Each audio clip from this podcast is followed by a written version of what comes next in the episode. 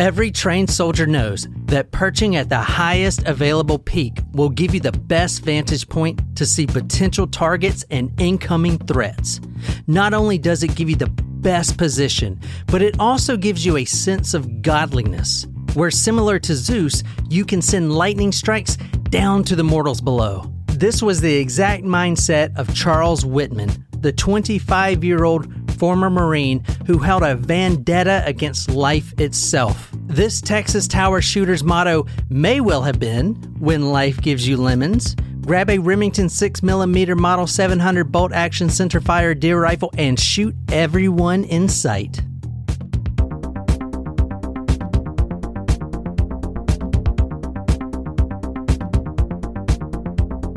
I like the episodes where we drink wine. Some wine, some wine drunks. Yeah, Some wine remember the second episode? Yeah, Murder in Marple. That is one of my favorite episodes. It really of all time. still is, and I just remember drinking a whole bottle of wine. Surprise shots, surprise shots. We don't know what they are because they're a surprise. You know, the word surprise shot actually goes along quite nicely with our episode tonight. So, as I said, the word surprise shot goes along perfectly. And does anyone want to guess what the surprise shot was? Raspberry pucker. mm-hmm. Because tonight, Good old cough syrup. tonight, guys, we are talking about a terrifying true story of Charles Whitman. Do you know who that is? I've heard the name. You may have even seen the Netflix video, but we're reading from a book by Ryan Green, which he's a true crime author. We've used his we've used his books in the past, and the book is called "The Texas Tower Sniper." Oh, The story, the true story of Charles Whitman. So, do you know anything about this story? no. The only Texas Tower sniper I know about is Lee Harvey Oswald. Oh, yeah, that, yeah, that was in Texas, wasn't it? Mm-hmm. Dallas. Dallas. Actually, it wasn't him that killed. That that's just what round earthers think. So you, so you were grassy knoll man. yeah. But he um he ac- is he the basketball player? Who? Who- Who's the basketball No, player that um, was that said he was a flat earther for a while? Kyrie Irving. Yeah, but no, Okay. he got on. I think it was Joe Rogan or something, and explained it was on that It movie. It was in yeah, that social yeah. change movie. Kyrie Irving was he's the NBA NBA player who famously believed the Earth was flat for a while, Mhm. and um, in that social dilemma movie, he talked about how like he, he was watching videos on YouTube and he was you know kept on being recommended vid- like videos, and he went down the quote rabbit hole, and that's how he. For a time, was a flat earther. Yeah, he's also, you know, not on my favorite people list Why? Hmm. because he was a Boston Celtic and Oh he God. promised us that he was coming back and then he like gave up in the season, played like crap and then left us. But now we have Kemba Walker, so we're we're fine. Well, also he was a flat earther for a time, so you know, Yeah. but not he, the wisest. he is an offensive savant though. He Hmm. is very good. Tonight we are talking about Charles Whitman. I'm going to call him Charlie from now on because he's actually Charles Whitman Jr. So Okay. little Charlie, and he is the Texas Tower Sniper. And there is a really great true crime documentary. It was on Netflix for a while. It is on YouTube right now. Yes, on YouTube. You can get it for free. Some people have put it on there for free, but it is done in the style of old archival footage mixed with some sort of cartoonish animation. Oh, the animation one. Yeah. I- yeah. Yeah. And it's really good because the animation uses the real sound clips from the actual day that this happened. Hmm. And it's really well done. And they use like actors for the cartoons, but then at the end they like bring in the actual people today. It's really, really well done. Yeah, it's a really good documentary. Really good. I remember hearing about it, and I don't remember if that's one that I saw. We, I know we talked about it at- once on the show. Yeah, so the book we're reading tonight is The Texas Tower Sniper by Ryan Green. True terrifying story of Charles Whitman. Ryan Green, he's written a lot of true crime books. We've used a few of his. I know the last one we used was the Sylvia Likens episode. Ah, So we're actually starting off at the incident, and Nicole did help me with the story, so she'll be chiming in. What exactly did you research for the story? I just watched the movie again. Oh, you watched the movie? Yeah. Yeah, because you are, you had already seen the movie before, Yes. so I thought, I mean, you might as well just watch it again. And that movie was mostly um, eyewitness testimony. Yes. So it's not um it actually does not talk hardly at all about the shooter. It's all about like the day and the people who were there that day either getting shot at or going to the scene. Hmm. Um and it's all about like them telling their their story. Interesting. Well, I guess you can start then, since we're actually, I want to start there at the university, the tower. the only thing that I ha- studied or researched was from this documentary, which was so well done. I highly recommend it. It's called The Tower or Tower, and it came out um, in 2016. Um, and so it's all about the accounts from that day. So the story actually starts off with Claire Wilson, who um, it talks about her story, and there's an actress playing her in the animation and her voice and the animation's based off the actress but it, it it's like it's hard to explain but it's really well done um, so she gets out of anthropology class early that day after taking a test. So i'm assuming it's summer semester because august 1st would be a little early for the fall semester to start. Um, she gets out of class early that day after taking a test and she gets a coffee at the student union with her boyfriend tom. They as they were sitting at the student union they realized that they knew they had to put a nickel in the meter to avoid getting a pink slip on the car Okay. like a ticket. Hmm and they already had two pink slips on the car and if you get a third there was some rule that you wouldn't be able to park on campus anymore so they're like oh we got to go put an- another nickel in the meter That's like the time when I was in college and I was on crutches because I got hurt playing um, ultimate frisbee and I was in the handicap part of the parking, like right outside of my building, because I was on crutches. And um, there's so many good things with this story you were playing ultimate frisbee you were on crutches I got and- hurt, and they gave me a ticket. wait you were parked in the handicap but you didn't have a handicap pass No, because I was. It was right outside my building. I was only bringing something upstairs to my. Oh, whoopsie! I didn't pay it, and I still graduated. so oh, it was it was like a campus police ticket. Yeah. Yeah, So so this girl and her her boyfriend Tom, um, they are walking to their their car to go put another nickel in the meter, and now she is pregnant. She is like eight months pregnant. She she ready to have a baby. Tom was not the father of her child, but she had met him when she was around six months pregnant, and they like they just were inseparable. Um, at first, he didn't know that she was pregnant and just couldn't tell if maybe she ate a big burrito for lunch, you know, that type of deal. Get that, feel that. They're walking to the car, and she felt there was a huge jolt mm. like she had stepped on a live wire Oh. and she fell to the ground and she felt the baby in her you know normally you feel especially in eight months you feel the baby in her stomach and she said she felt the baby kind of go off to the side and couldn't feel it moving anymore and she's Uh-oh. laying on the ground oh no, and then ben tom her boyfriend is also laying on the ground Yeah, one- Um, one second. Let me cut in. Jen, if you want to read this, this is a quote from the Ryan Green book. This is about the first victim. Target number one died when a bullet shattered his skull. He'd never drawn a breath of air. He'd never seen the mother who'd nurtured him inside her for eight months.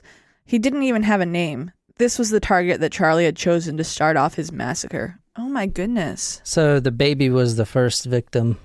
So he was aiming for the baby. he was aiming from the, the yeah the pregnant Yeah. mom Oh. and shot the baby right in the skull. So, so she is a lot still alive. Claire is still alive.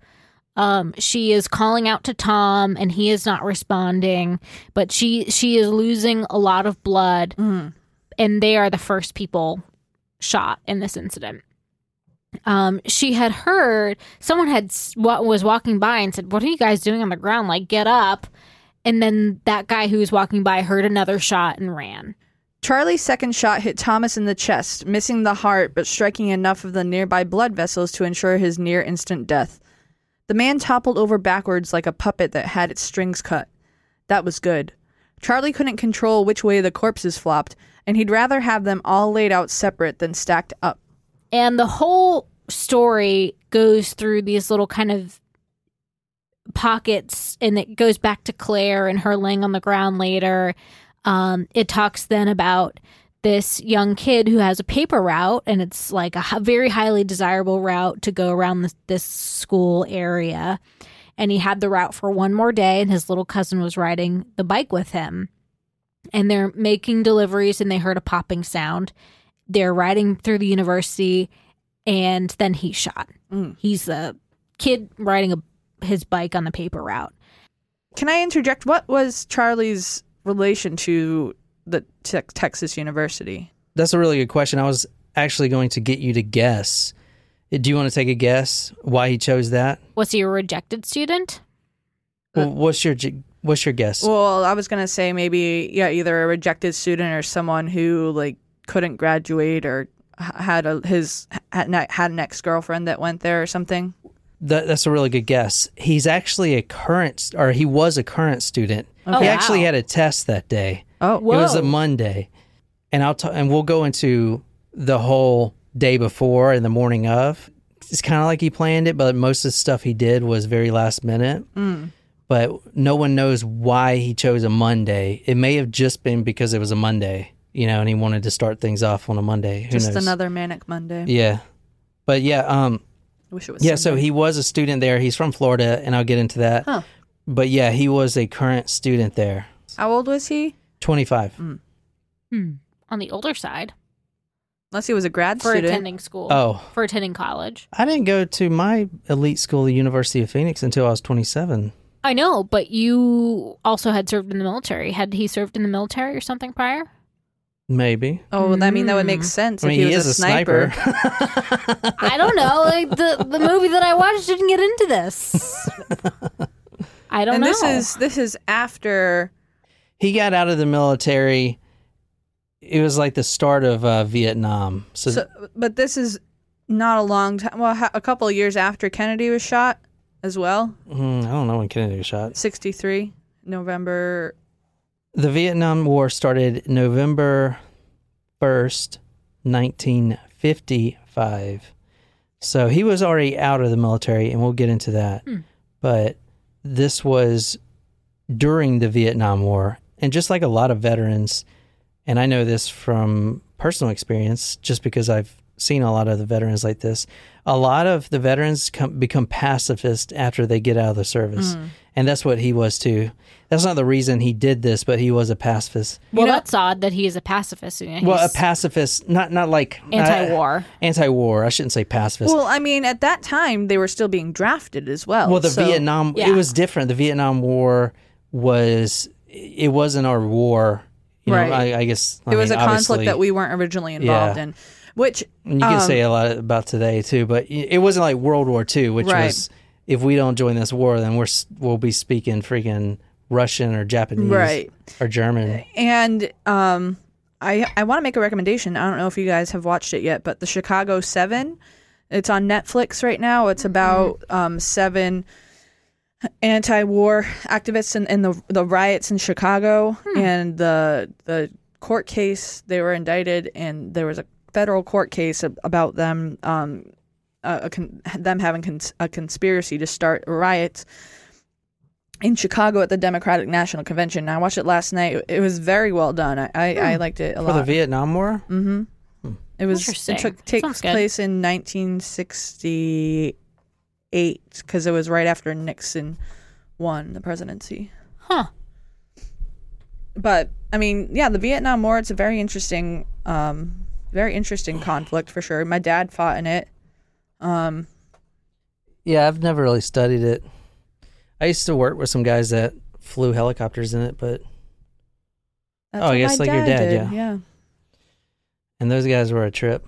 And so now the news is starting to pick up on the reports that someone's shooting from the tower. there was a police officer, I think his name was McCoy, who was skipping rocks at some water when he heard the call on the radio, all units to the towers.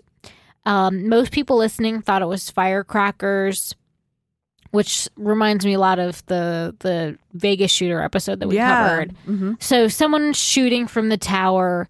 The civilians who were hearing this were warned to stay away, but some kids are curious and they're like, "Let's go see what's happening." Yeah. And I, when I say kids, I mean they're probably in their you know twenties and things like that, So students. or and not even people from on campus, Oh. but people off campus. They're like going towards the scene. Um, so shots are being fired, not just on the campus lawn. So the tower, they have like a, they call it the mall, right? Mm-hmm. And so the f- gunman's not just shooting kids on the lawn, but he is shooting at windows from across that are across the street from the lawn, like people in the co-op building across the way, the barber shop. Like he's shooting so he's just way far. just shooting to shoot. He doesn't have. he's not just like spraying bullets, but he is shooting at people Anyone. and Mhm. anyone. It- a couple really important people in what the story that I kind of looked at was one is someone who heard it on the radio and says, "Hey, let's go check this scene out." hmm Um, he's to become important later.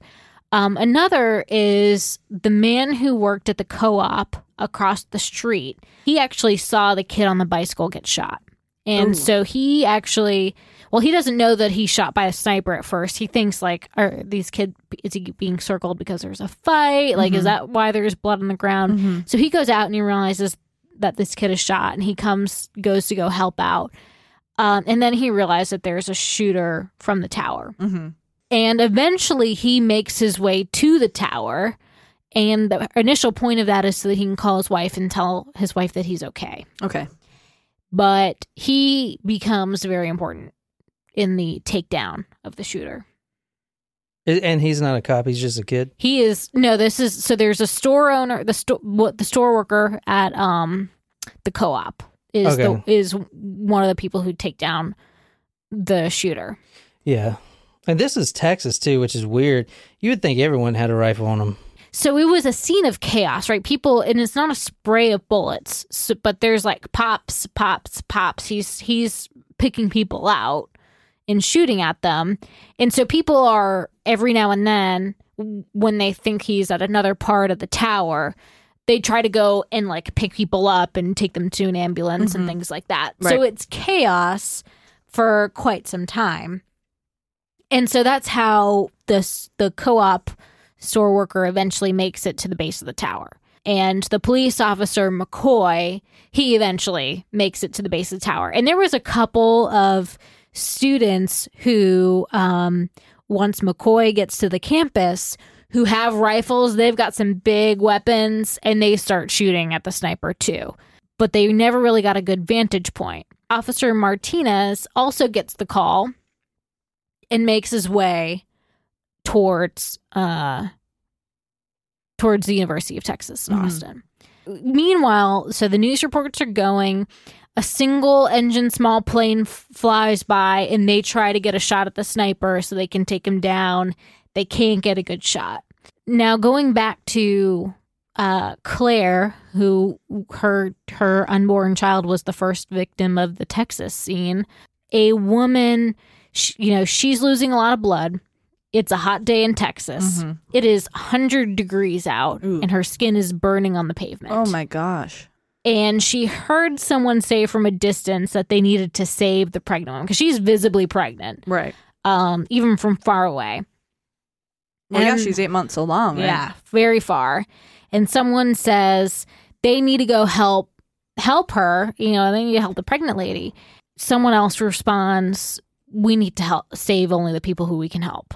Ooh. Um, and so eventually a woman named Rita ran over to her and lays on the ground next to her and just starts talking to her, um, trying to make sure she stays conscious. Um, asks her about Tom, you know, who unfortunately is dead next to her.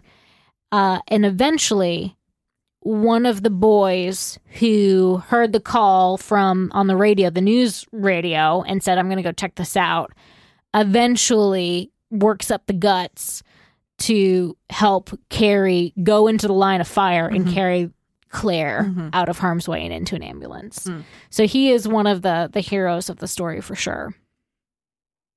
Now, there's a couple of police officers, only a couple, who actually make their way to the Texas um, tower. Mhm. Alan Crum, um, Alan actually has a shotgun. McCoy has a shotgun, but Officer Martinez only has a 38 caliber with Mm, him. So okay. he's not very adequately armed at this point. Right. So they're the sniper's already shooting for a good hour and a half at this point. hmm And they make their way to the tower. They climb up the stairs, and this is where they find even more victims um, that are dead in the first floors of the tower. So Alan Crum, again, he is the co-op worker who was only going to go into the building to call his wife. hmm He's got his gun with him though. Martinez actually originally thought that he was just an unclothed policeman Uh huh. and they're they're climbing up to the tower. At first it's just the two of them and Alan says to Martinez, "You better deputize me if we're going to go in here and do this." And he's like, "Oh shit, I thought you were a cop." All right. Yep, I, I I I'll deputize you or whatever. So they're they're ready to go and McCoy then gets there.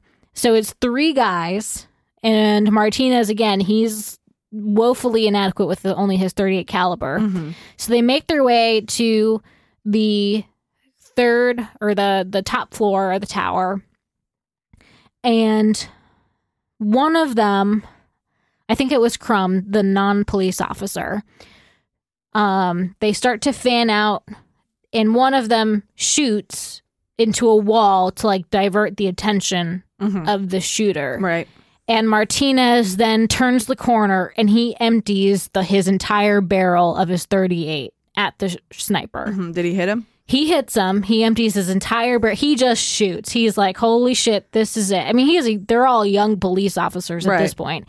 He empties his barrel and McCoy, the other police officer, is behind him. He just grabs McCoy's shotgun from him, shoots him with the shotgun as the sniper is falling to the ground, Mhm. just to be sure that he kills him with a much more sturdy gun. Right.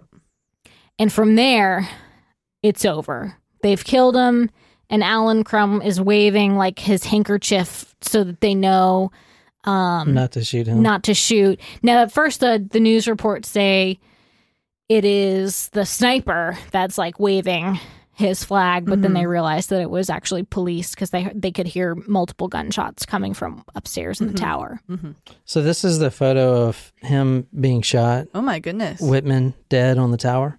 And I'll put that on talkmurder.com. So if you guys want to see that, be sure to go to talkmurder.com. The documentary was a very powerful story of like people coming together and the goodness of what people can do in such a tragic Mhm. situation. It was very moving because then they actually bring out the they flash to the actual people telling their story. Oh wow. oh man, it's pretty great. It's pretty great. I'm going to talk about the background and the motivation for why Charlie Whitman wanted to do this in the first place. But before we dive into that, I want to just tell you what he told his psychiatrist uh, a few weeks before he actually pulled this off. He told the school psychiatrist that he was seeing, quote, "Sometimes I think about going up the big tower in the middle of campus with a deer rifle and shooting people." End quote. And the psychiatrist said, he upped his medications. That's what happened. but, but Sounds about right. yeah, he probably should have did more than that. I mean, it's also But the he- time of yeah. NIMBY and, yeah.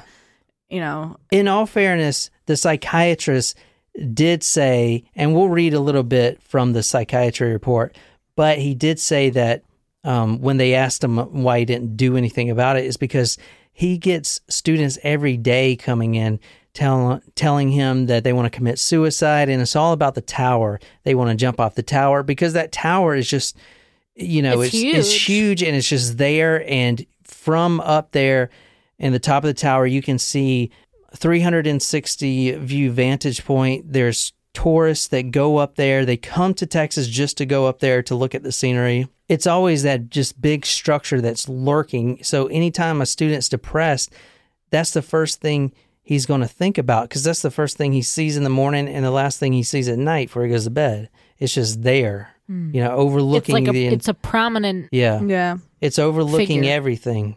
So you get up there and you feel, you know, bigger than yourself.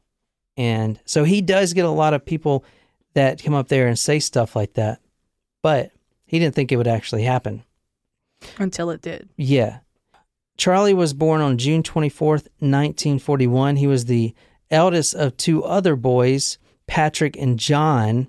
And as soon as he was old enough to pull back the trigger of a rifle, he was out hunting squirrels. His dad was very demanding Hmm. and got him into hunting at an early age and expected just the best that his sons could do. So everything that they do from now on has to be perfect or they're going to get the belt.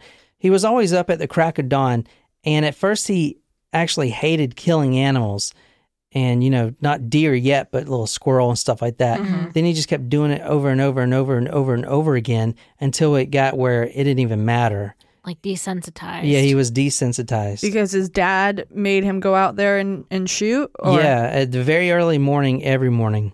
He mm-hmm. was also a very talented piano player, and he would play piano, but it wasn't for enjoyment. His dad would put the belt on top of the piano, so he knew that if he missed any notes, he would get hit. His dad would, his dad beat his children and his wife, which we're going to get to here in a second. Sounds like a great guy. the father would shower the kids with material things if they if they like check all of his boxes Mm. if they're the perfect son and they make no mistakes he would literally love them but if not he would just beat them charlie was actually a genius at uh, tested iq 138 when he was in grade school and he was actually really popular as well he, he was he was a star pitcher on the baseball team. He played football. He was in the Boy Scouts of America, which his dad pretty much pushed him in and made him do. But he was the youngest one in the world at the time to become an Eagle Scout. Wow. He also got the God and Country Award, which apparently is a big thing. It's like a huge thing. Wow. And this is while he's 11 and 12 and 13 years old. He's doing all this, he's accomplishing all of this stuff. He had perfect grades, he was the perfect kid. Hmm. And he attends the Cardinal Newman High School in West Palm Beach. The family lives in Florida, in- in the West Palm Beach area in Okay. Florida. Mm-hmm. And the dad is a businessman. He's actually a self contracted plumber, but you know, he considers himself a businessman. I guess he does own his own business, but you know, everything was good for Charlie if he was living the outline that his dad had laid out for him, and he had to be doing everything to a T. You know, his dad wanted him to go to a certain college in Florida.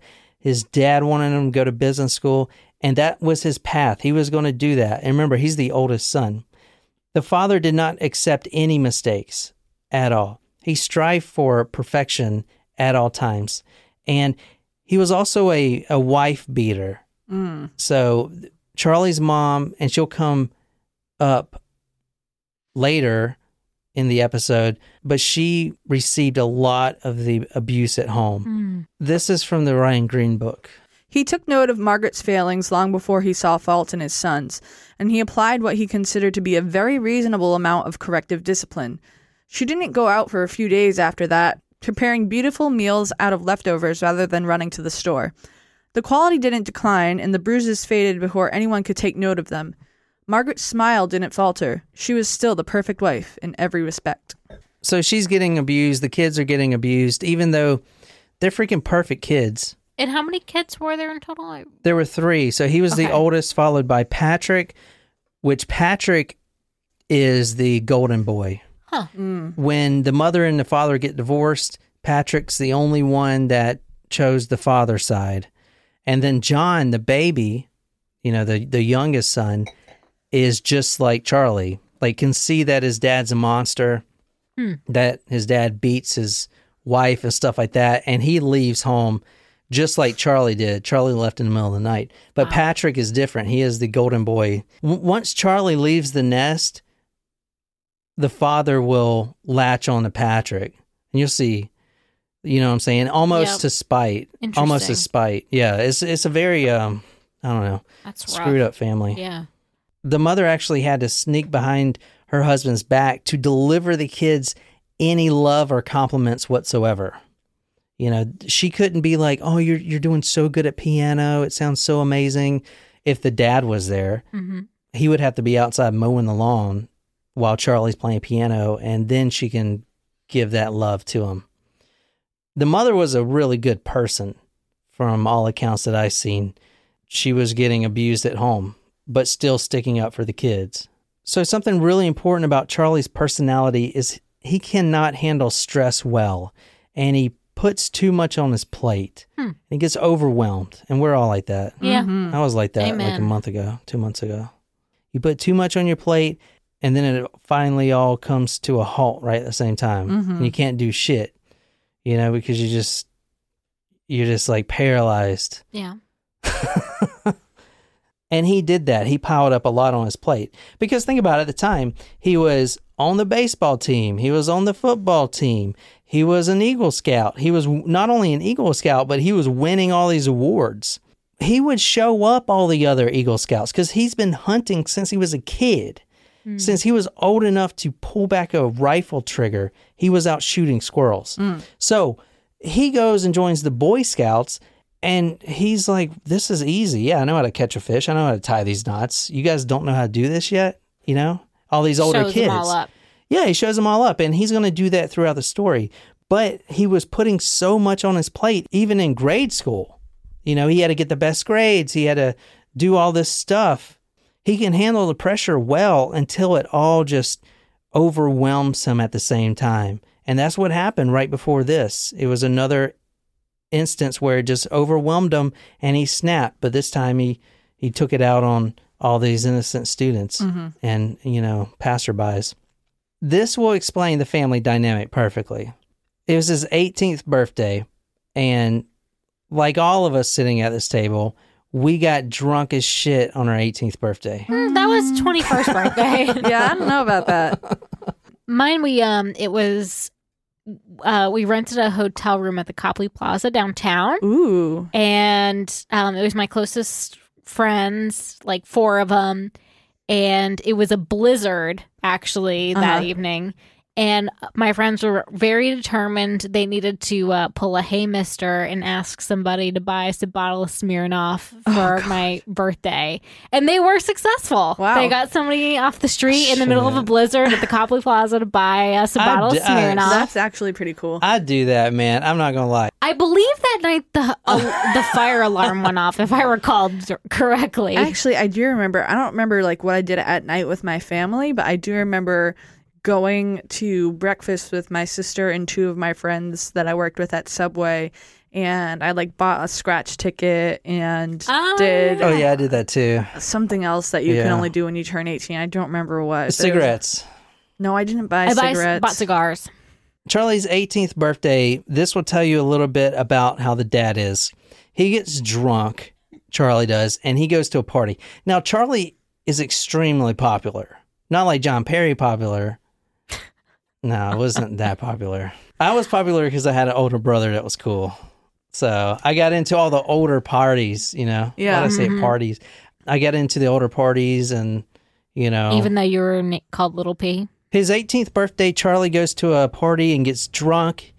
And he actually shows up about an hour late past his curfew. Now his dad is usually now his father is usually out sleeping. He's got to get up early in the morning and mind his business.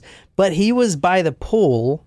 So the father was out by the pool sitting on one of the pool chairs and the son comes walking back up smelling like beer, wobbling, and the father immediately stands up and this is what happens. This is from the book from Ryan Green. If you want to read this.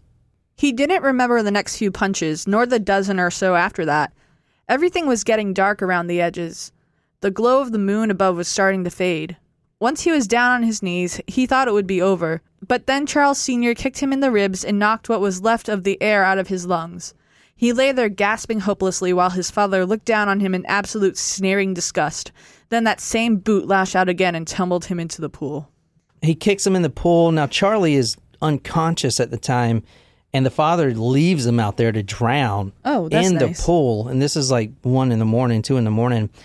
And Charlie, as soon as he hits the bottom of the pool, he actually hits his head on the metal ladder Ooh. to climb up the pool, and that kind of wakes him up enough to notice that he is drowning and sucking in water in his lungs, and he crawls out barely. He almost died. The dad wasn't even out side when he does get out of the pool. He had already went to bed.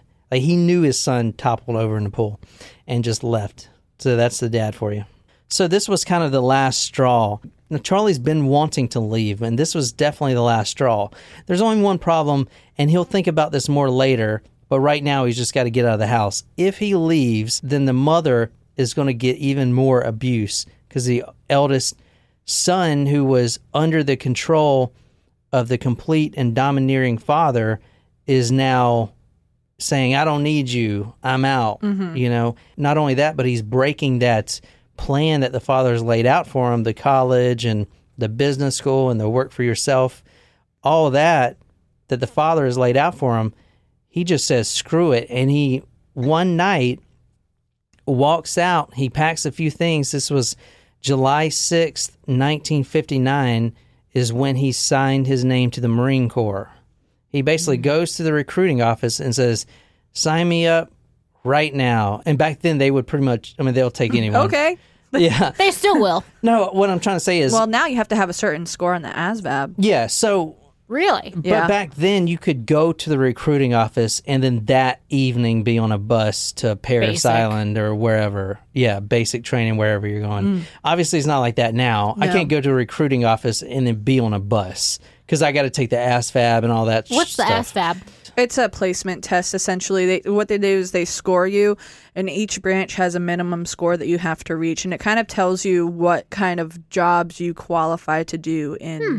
The Interesting. branch. I thought about joining the reserves briefly last week. What? Why? Last week you thought about this. What the fuck? I don't know. like I thought you were were going to say talking like when you were 18, when you were having your drunken birthday moment. No, no, no. Well, I did think about going into the army when I was younger. You don't Um, want to do Cadet that. Kelly, yes. Cadet we've Kelly. discussed. Yes. No, I and then last week we were talking about ASVAB and what um and If anything, be a cop. Well, like I'm not going to do it. Brooklyn I- 99. Yes. I'm not gonna do it. I'm just saying. I was like, well, I could do the reserves, maybe. Like then I'd have to exercise and like also get paid. Maybe they'd forgive my loans. Like there are benefits, but I was Once like, no, a- too much, too much, Jen. You're First putting too much on your plate. First weekend of every month, you got to go to. Yeah, until you got to go to freaking Afghanistan for 13 to 16 Yeah. months. Yeah, that wouldn't be good. Yeah, no. I mean, it was one with that. weekend a month. That Or isn't it, really it the could case. be like South Korea, or based on the current state and of the things. the um the reserves, man, they go over there forever. They'll Yeah. stay over there for like two years. It's two years of your life. Yeah, We'll be rich and famous by the time you get back. He's on the bus that evening to go to his basic training, and his father finds out and tries to contact the federal government Hmm. to get his son back because he's a you know businessman. He's helped the community out and all this stuff. He's like, you guys need to send my son back, and they wouldn't. They're like, you know, he's an adult. He signed his name, and he's in the Marines. He's ours. And he was actually a fantastic, fantastic marksman. Obviously, I mean, he's a you know sharpshooter. Hmm. Yeah, So he's been hunting all his life. they do a different test than we do. We have 40 targets to shoot, or at least mm-hmm. when I was in, yeah. and then your rank would be based on how many of those targets you shoot. Theirs are a little different, but they still classify him as a sharpshooter, which, you know, is still the majority of targets. So I asked Jen earlier why he decided in Texas, and this is the reason.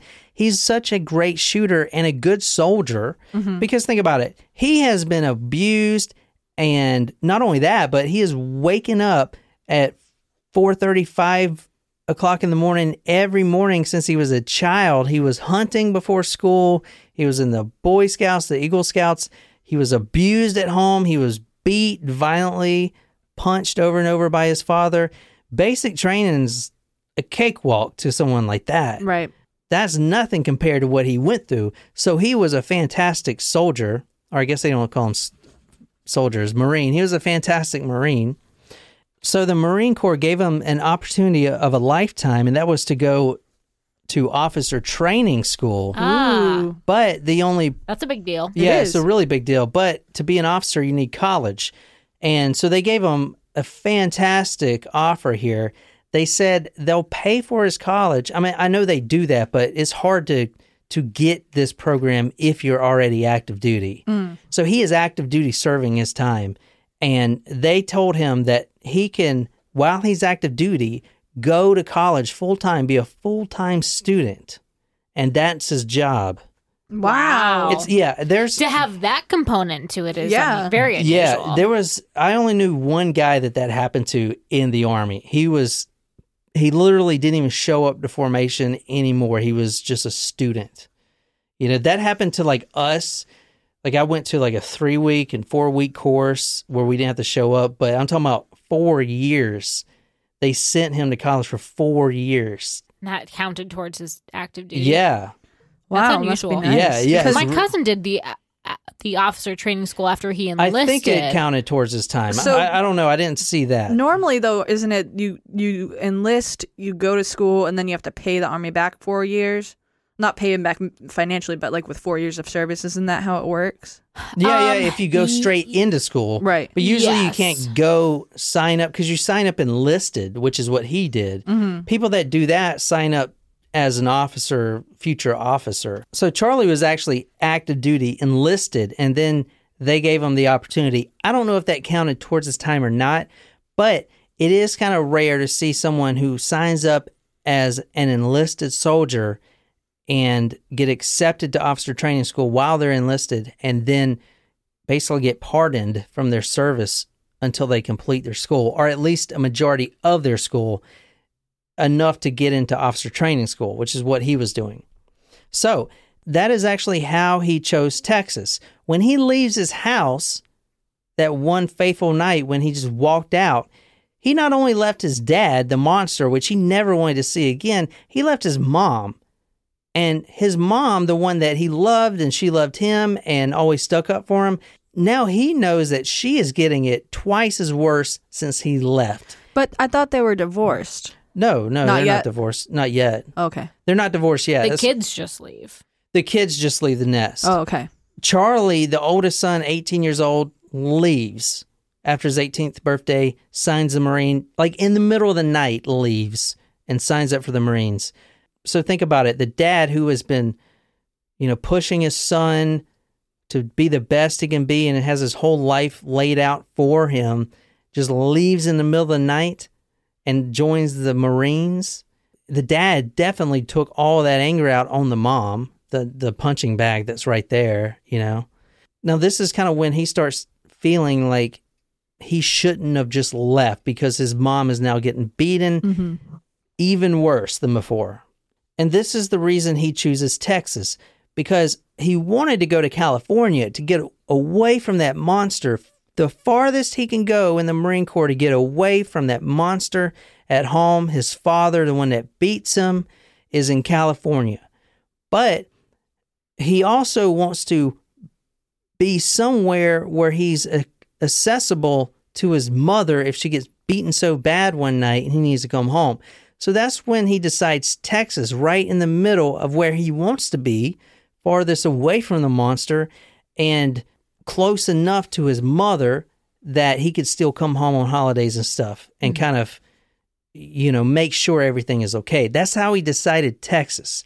Now this is very important because if you haven't seen the texas tower that we're talking about the one he got up um, i'll put in a picture on talkmurder.com or you can just google it it's a very commanding looking tower so that's the campus around it and the campus is in this tower Okay. as well, and then the campus buildings around there. mm-hmm. So the tower, what you're looking at now, is very like when you go to the University of Texas, like that's what you see. Mm-hmm. You know what I'm saying? So like, but it's kind of like this the, is a, is a better picture of it.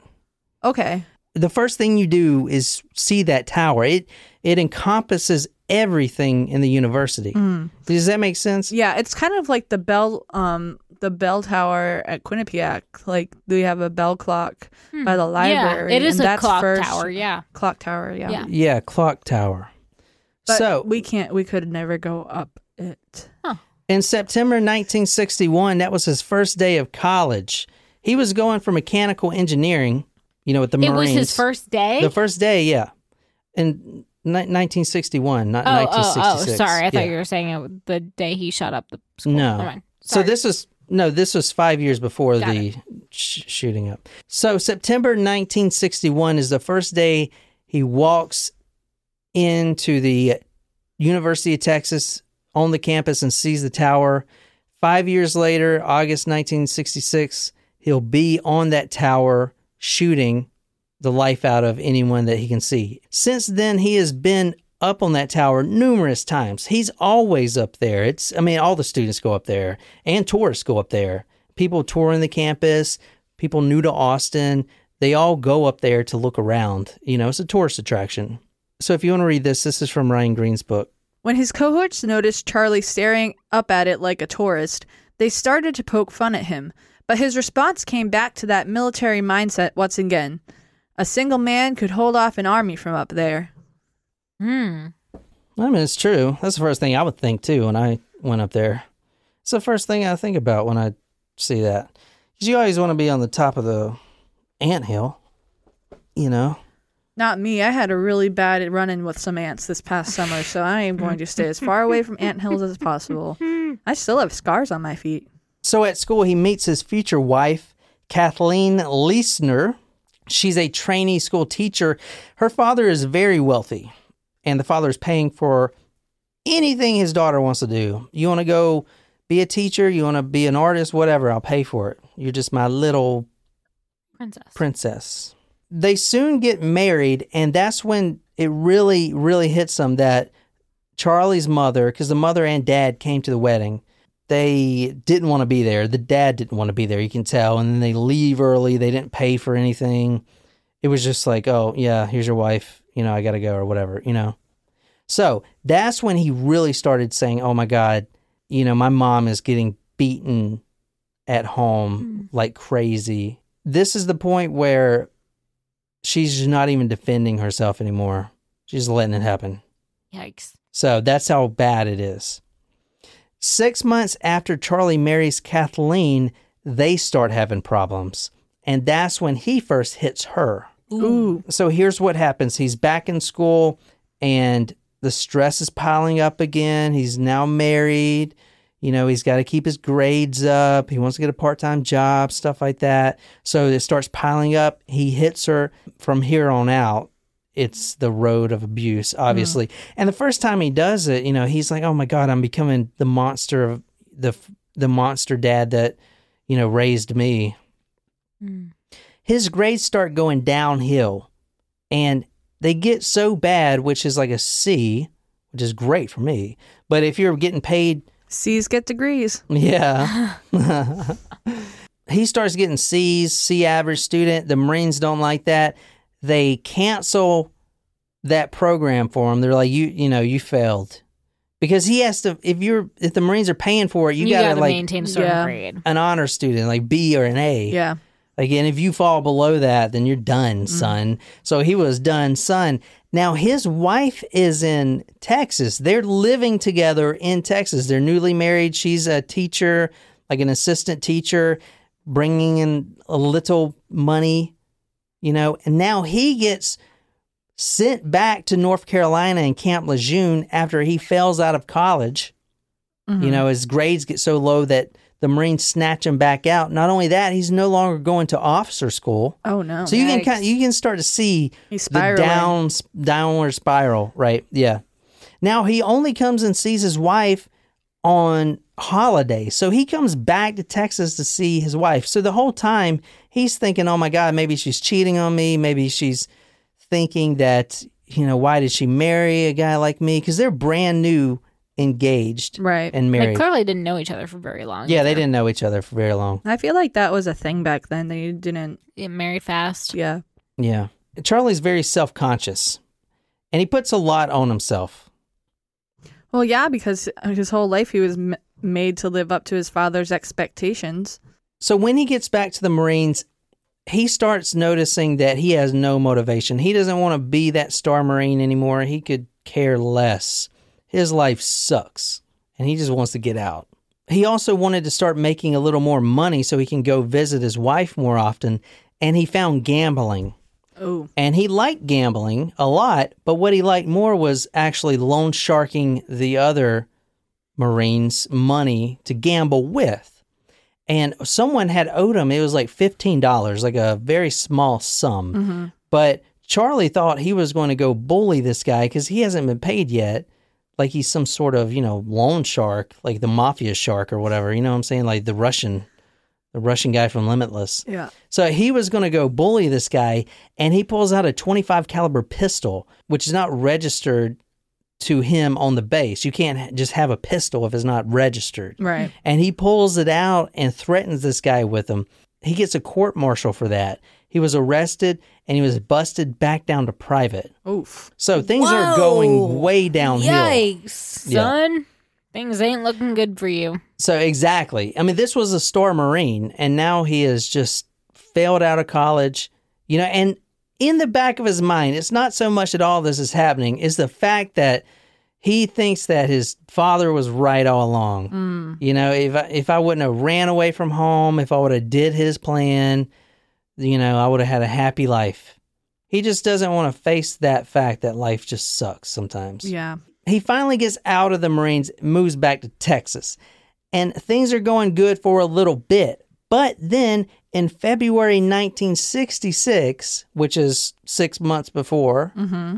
the mother calls the son on the phone and says, I'm ready. I'm ready to go. I got my stuff packed. My bags Wow. are packed.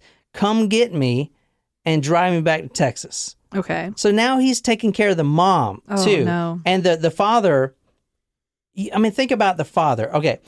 He's had complete control over this family. He made all the money and all this stuff. Now Charlie gets out of the Marines and his wife is the breadwinner because this guy is I mean for instance he's a uh, an admin guy at Central Freight Lines. He's got a part-time job as a surveyor. He's a bill collector, like one of those people that come up. You, you know what do they say? You've been served. Oh yeah. Yeah, Oh, one of oh, those oh. guys. Yeah, Like in Pineapple Express. yeah. So he's doing these menial, just awful jobs. His wife is making all the money. Not only that, the mother now comes down and he's got to get an apartment for his mother.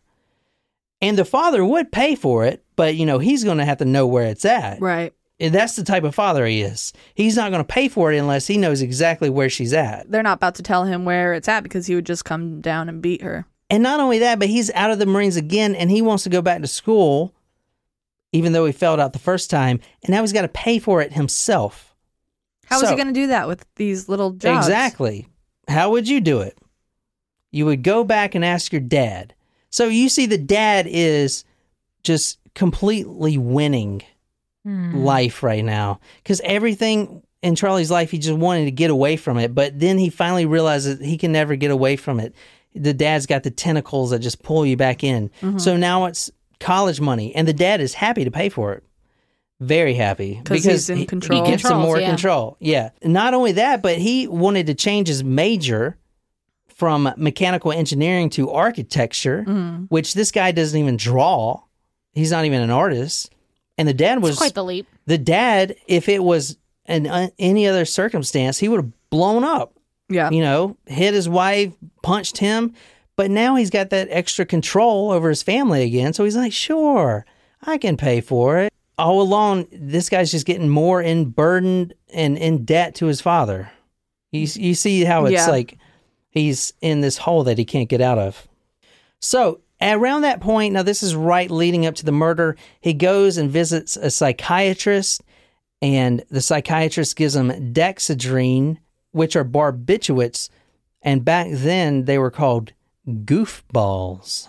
Oh. And eventually he starts taking Valium. So he gets energy to focus during the day, but then this guy's got a rage problem. And the psychiatrist noted that he's got a very violent streak, a rage problem. So he gave him Valium to calm him down. Hmm. It's the worst combination.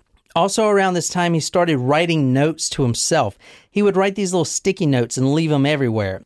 For instance, some of the notes would say, Stop procrastinating, control your anger, smile, it's contagious, don't be belligerent, stop cursing, improve your vocabulary, approach a pot of gold with exceptional calls. These sound like notes I need to write myself.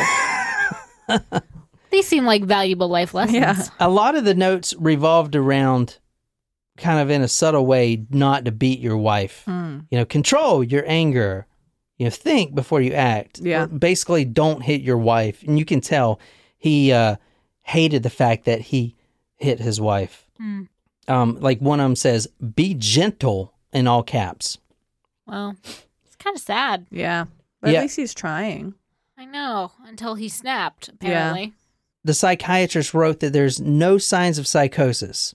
Now, I want to say I'm putting all these sources, the psychiatrist's notes, his diary entries, because he wrote in a diary and everything else. I'm putting all those sources on talkmurder.com. Be sure to go there. There is a labyrinth of information there if you want to dive deeper in this case.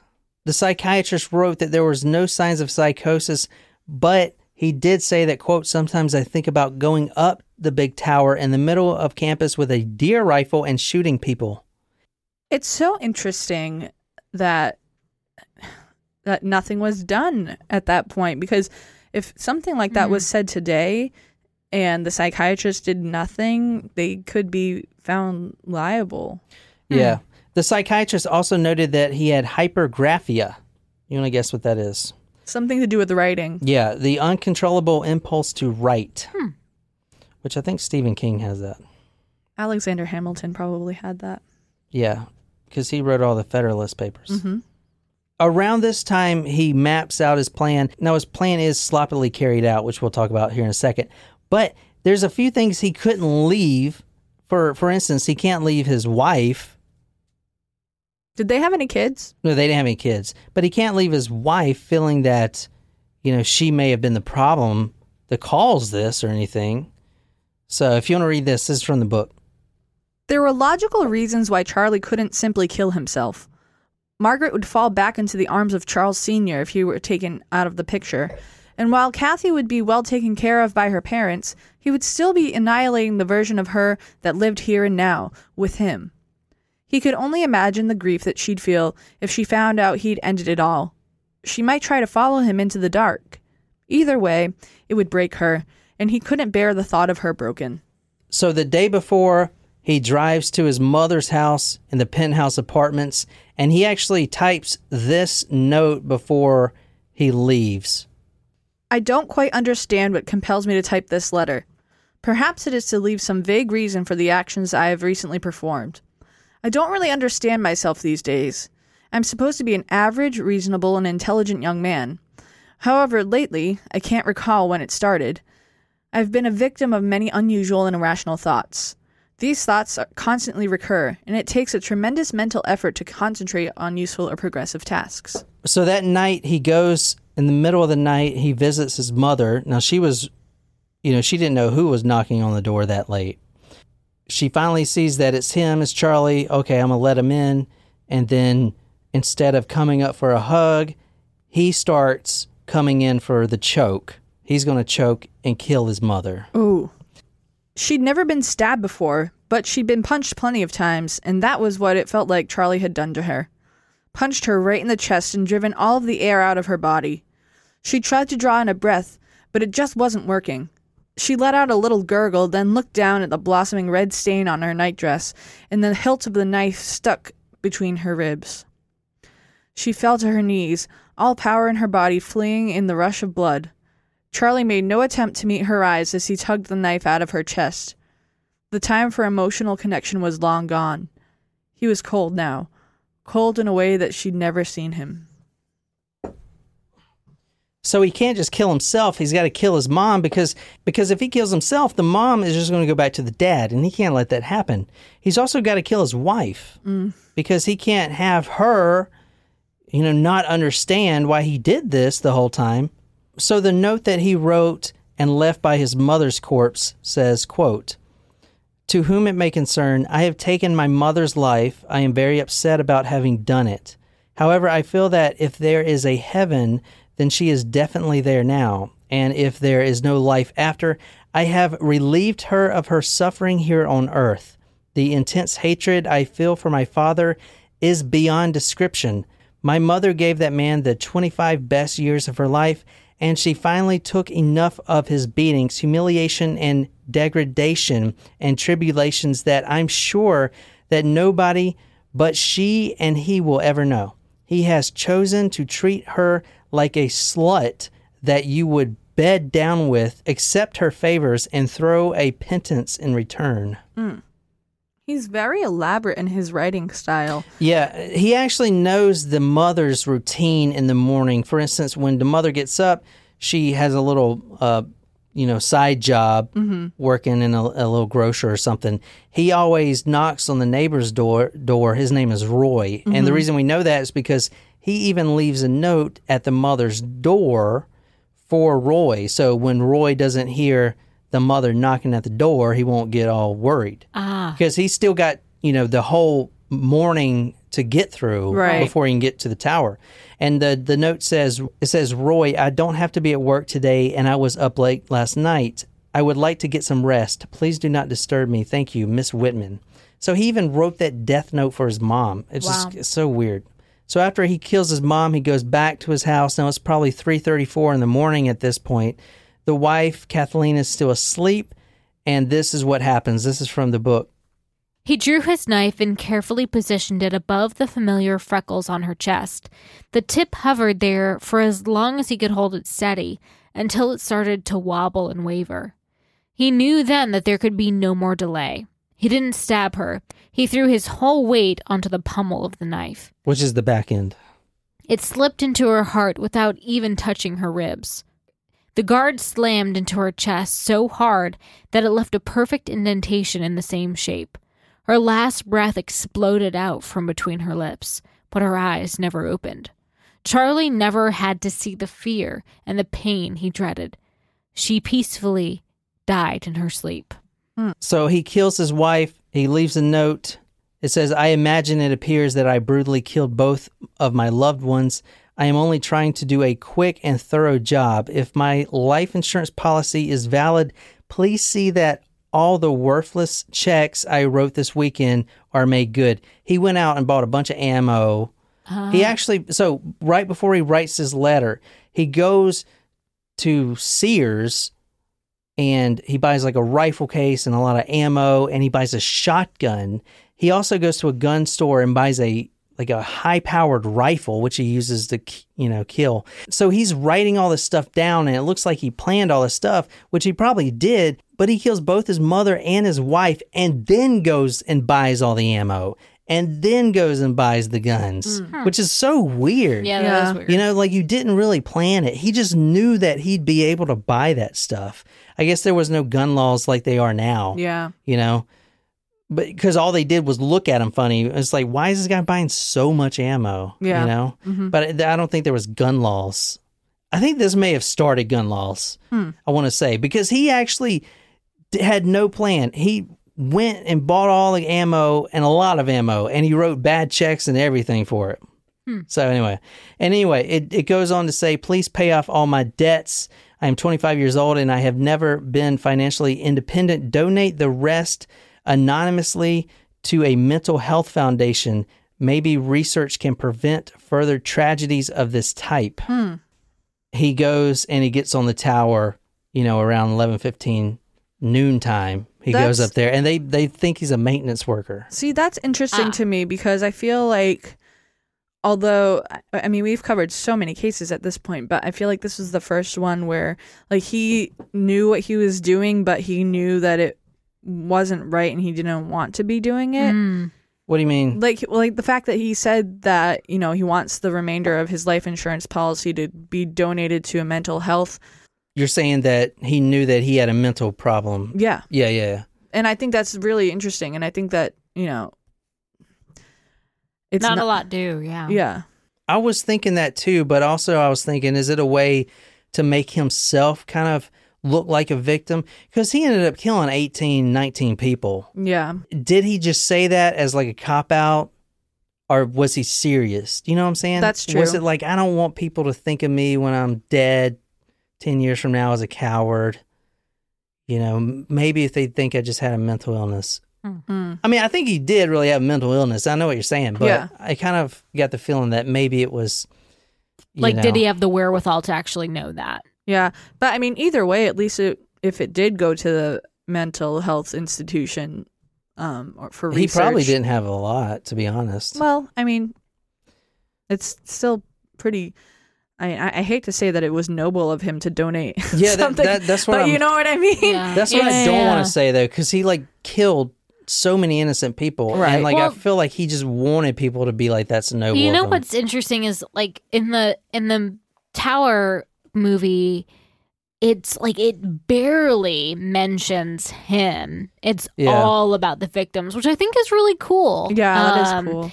That it's it's only about the the goodness and the I mean a, a lot of tragedy, but the the community co- trying to come together take this guy down. Yeah. Yeah, it's a different take. totally. it's a really good different movie.